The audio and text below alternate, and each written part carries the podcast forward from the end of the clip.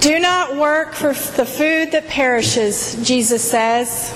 Then what should we work for? The crowd asked. For the past six years, my kids have attended a year round school. This means that their summer break was only six, five to six weeks long. To some of you, especially those under 18, that might seem like a really short summer break, and in some ways it was. But for us, it worked well because for five of those six years, I worked at my kids' school. And so we were able to share our summer break, short as it was, all together. This summer, however, has been slightly different. In just a few short weeks, my boys will start their new school in our new town, which means that this summer, for the first time in their memory, they have been experiencing a typical summer break. It is also the first time that I have worked full time throughout the summer months. Lord, have mercy on us all. To say that we were unprepared for this new adventure would be an understatement. This summer has been and continues to be challenging for us as we navigate this unfamiliar terrain. There have been days when I felt a little bit like Jesus in Capernaum. Days when I looked at my boys and asked, Why are you still here? Why are you not at school yet? Why do you keep asking me for food? Didn't I just feed you? Go play. Which brings me to the one particular challenge that I really did not anticipate this summer the challenge of hunger. My boys are now in the preteen and teen years, and it's no great secret that growing boys have growing appetites. It is also no great revelation that when one is home all day long for days on end with no discernible schedule, meals become a fluid thing. On one more than one occasion, I have arrived home from work ready to make dinner to discover that both the boys have only now just eaten lunch. Or that key ingredients for the dinner I planned on cooking were used to make a mid morning snack. These discoveries did not go over well. At one point, I even threatened to make a list of how many servings of each item in our pantry and refrigerator they could have each day because my grocery bill was struggling under the demand of a self service kitchen that was apparently open 24 hours, seven days a week. But it wasn't just the hunger of grumbling stomachs that took me by surprise this summer.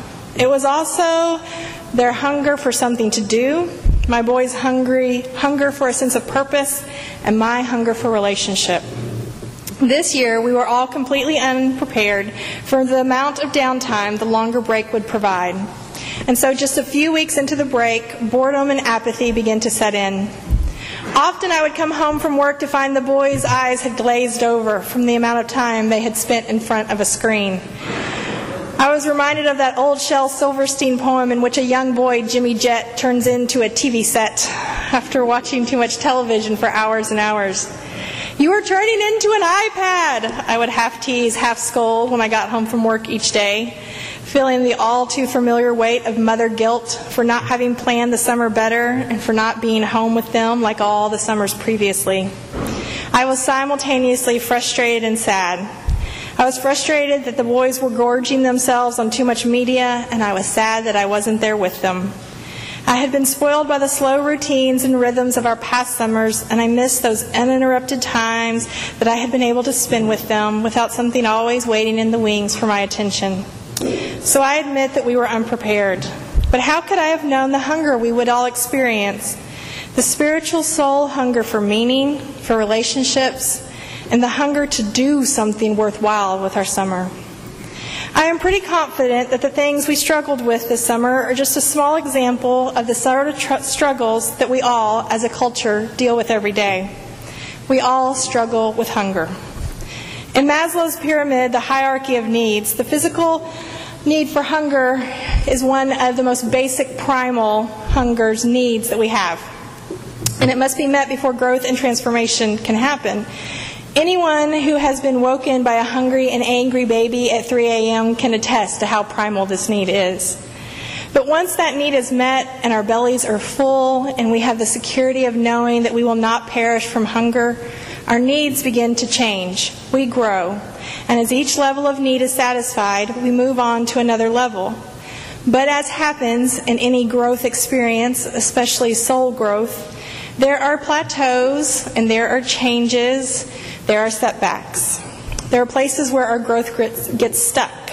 and there are changes in our lives that cause us to experience this pyramid of needs like a game of chutes and ladders instead of just a steady incline.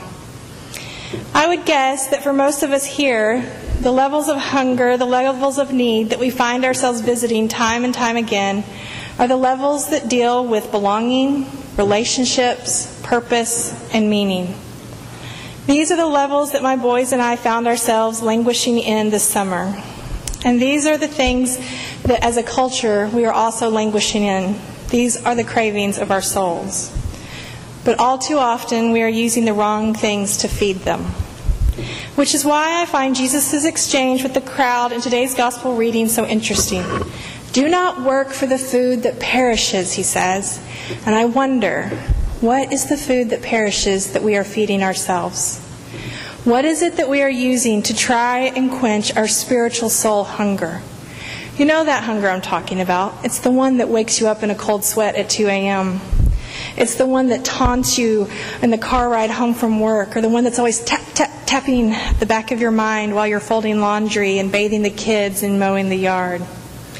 What is it that we are using to hush that nagging hunger? Is it our work, our hobbies? Do we just spend too much time on our phones, playing our games, messing with our apps?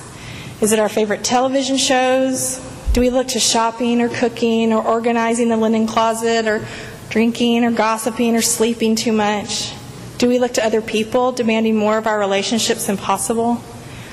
What are the things that we use to plug up all the leaky places in our hearts? What is it that we use to feed our loneliness and our fear and our boredom? For me, it is often my work, more projects, more busyness, more things on the calendar. For my boys this summer, it was more video games. I once asked a therapist why video game playing, especially violent video game playing, was such a popular hobby for boys and grown men.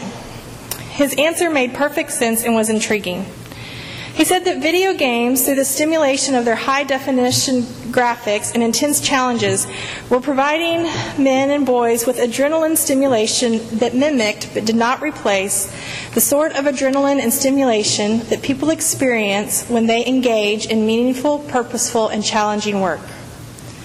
The problem that arises, though, is that the sensation created by playing the games is temporary and it has no lasting value, which creates a bottomless pit of need to replicate the experience. Which means that more video games must be played to keep the adrenaline pumping, and the games must become increasingly more risky, risky more violent, better designed, etc., to keep being able to mimic the sensation of meaning. Now, I'm not a video game naysayer. I don't think there's anything wrong, wrong with playing video games in moderation any more than I think there's anything wrong with eating cake or going shopping or being on Facebook or enjoying a nice Pinot Noir. But none of these things will sustain us. None of these things will fill up our spirits and satisfy our soul hunger because these are the foods that perish. Chances are that whatever we are trying to fill ourselves up with isn't full of the rich, spiritual, life giving nutrients needed to sustain us. Just as our bodies crave and need certain nutrients, so do our souls and our hearts. This is what Jesus was saying to the crowd that day. He was telling them that they didn't need more signs and wonders. They didn't need the newest, most shiny, exciting thing. They didn't need a new car or the new game or a new app. They didn't need what they thought they needed. What they needed instead was to be open to what God was giving them the presence of Christ. But the crowd isn't getting this. They still want more signs, more proof, more entertainment, more distractions. So they say, hey, Moses gave us manna in the wilderness. Come on. Trying to prod Jesus into giving them what they want, trying to goad him into performing just one more wonder. But Jesus knows the game they're playing and he isn't taking the bait. He counters their challenge by reminding them that it was God that gave them manna in the wilderness, not Moses. And it is God who, through the presence of Christ, is providing the manna that they now need. You are not hungry for food, and you do not need any more distractions, he is saying to them. What you need is to open your eyes and see the manna all around you. God's presence is here, right in front of you. What the crowd needed then and what we re- need now is manna. And unfortunately, there's nothing shiny, new, or sparkly or distracting about manna. Often, manna requires work on our part After all, it did not fall from heaven onto well made tables set nicely for the Israelites to sit and have a feast. No, it fell on the ground. It fell around their dwellings. And every single morning they had to get up and look for it. Every day they had to work to gather it. God's presence, God's manna, will satisfy our hunger for meaning, our hunger for purpose. It'll satisfy our hunger to be useful and wanted, our hunger to know and be known. It will fulfill our deepest hunger to live as we were uniquely created to be and live out the image of God in us. Manna is sustaining, fulfilling, enriching. It is the presence of God in our lives. Manna is the gift of grace and love and wholeness, and it will feed our deepest hunger. But how do we access the manna? How do we see and experience the presence of God in our lives? Well, first, I think we have to start by correctly identifying our hunger. We have to be honest about those places in our lives where we are gorging ourselves on things that will not fill us up and misguided attempts to quench our spiritual soul hunger. This summer, my boys tried desperately to fill their hunger for meaning and purpose, their need to do something, by playing unforetold hours of video games and watching way too much of YouTube. And each day when I would come home and I declared screen time was over, they would emerge from the den looking like zombies. And then they would walk straight to the refrigerator, open the doors, and stare into the void. Because despite all that uninterrupted time playing those fun, thrilling, exciting games, the truth was they were still starving. They were starving for something real, something meaningful. They were starving whether they realized it or not for manna. They had spent their day gorging themselves on the food that perishes, and now they were famished. So we have to begin by asking ourselves, what are we hungry for? Are you hungry for meaning? Maybe for you it's a sense of purpose. Maybe you need, feel a sense, a deep hunger to belong or to be known or to create. Maybe it's to be useful. So you pray, Lord, what am I hungry for? And then you open your eyes to what He shows you. And then once you have identified your hunger, this is when your prayer becomes, Lord, show me your manna. Help me be aware of your presence and help me get up each morning looking for it. Help me to do the work of gathering when I do find it, despite what it may cost me. So, what are the things of God that sustain us? What does manna look like? In John, Jesus is saying that He, Christ, is manna, that when we follow Him, then we are fed with life everlasting. So, how do we find Christ? How do we see Christ and access His presence? We find Christ, we find manna in both ways that are unique and common. My husband finds manna working out on our property even when it's 110 degrees. I do not understand it. Terry finds manna when she gets to engage in rich theological discussions. My friend Pansy finds manna in her garden. For me, I find manna when I put down my phone and turn off the computer and give the to do list a break and say to Christ, Okay, show me your manna. I find it in my house when my table is filled with people I love. I find it holding my grandmother's hand. I find it sitting on the couch in the lobby talking to whomever joins me. I find it on Wednesday nights with the youth when the ball gets stuck in the tree again and we're all reduced to giggle fits. I find it when I make myself stay in the chair and do the work that God has called me to through writing. I find manna when I visit the nursing home or when I take my friend with two sprained ankles to the grocery store. And I always find manna at the altar.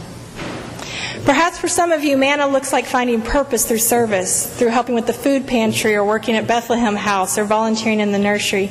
Perhaps it looks like going to Guatemala or helping raise money for Camp Mitchell.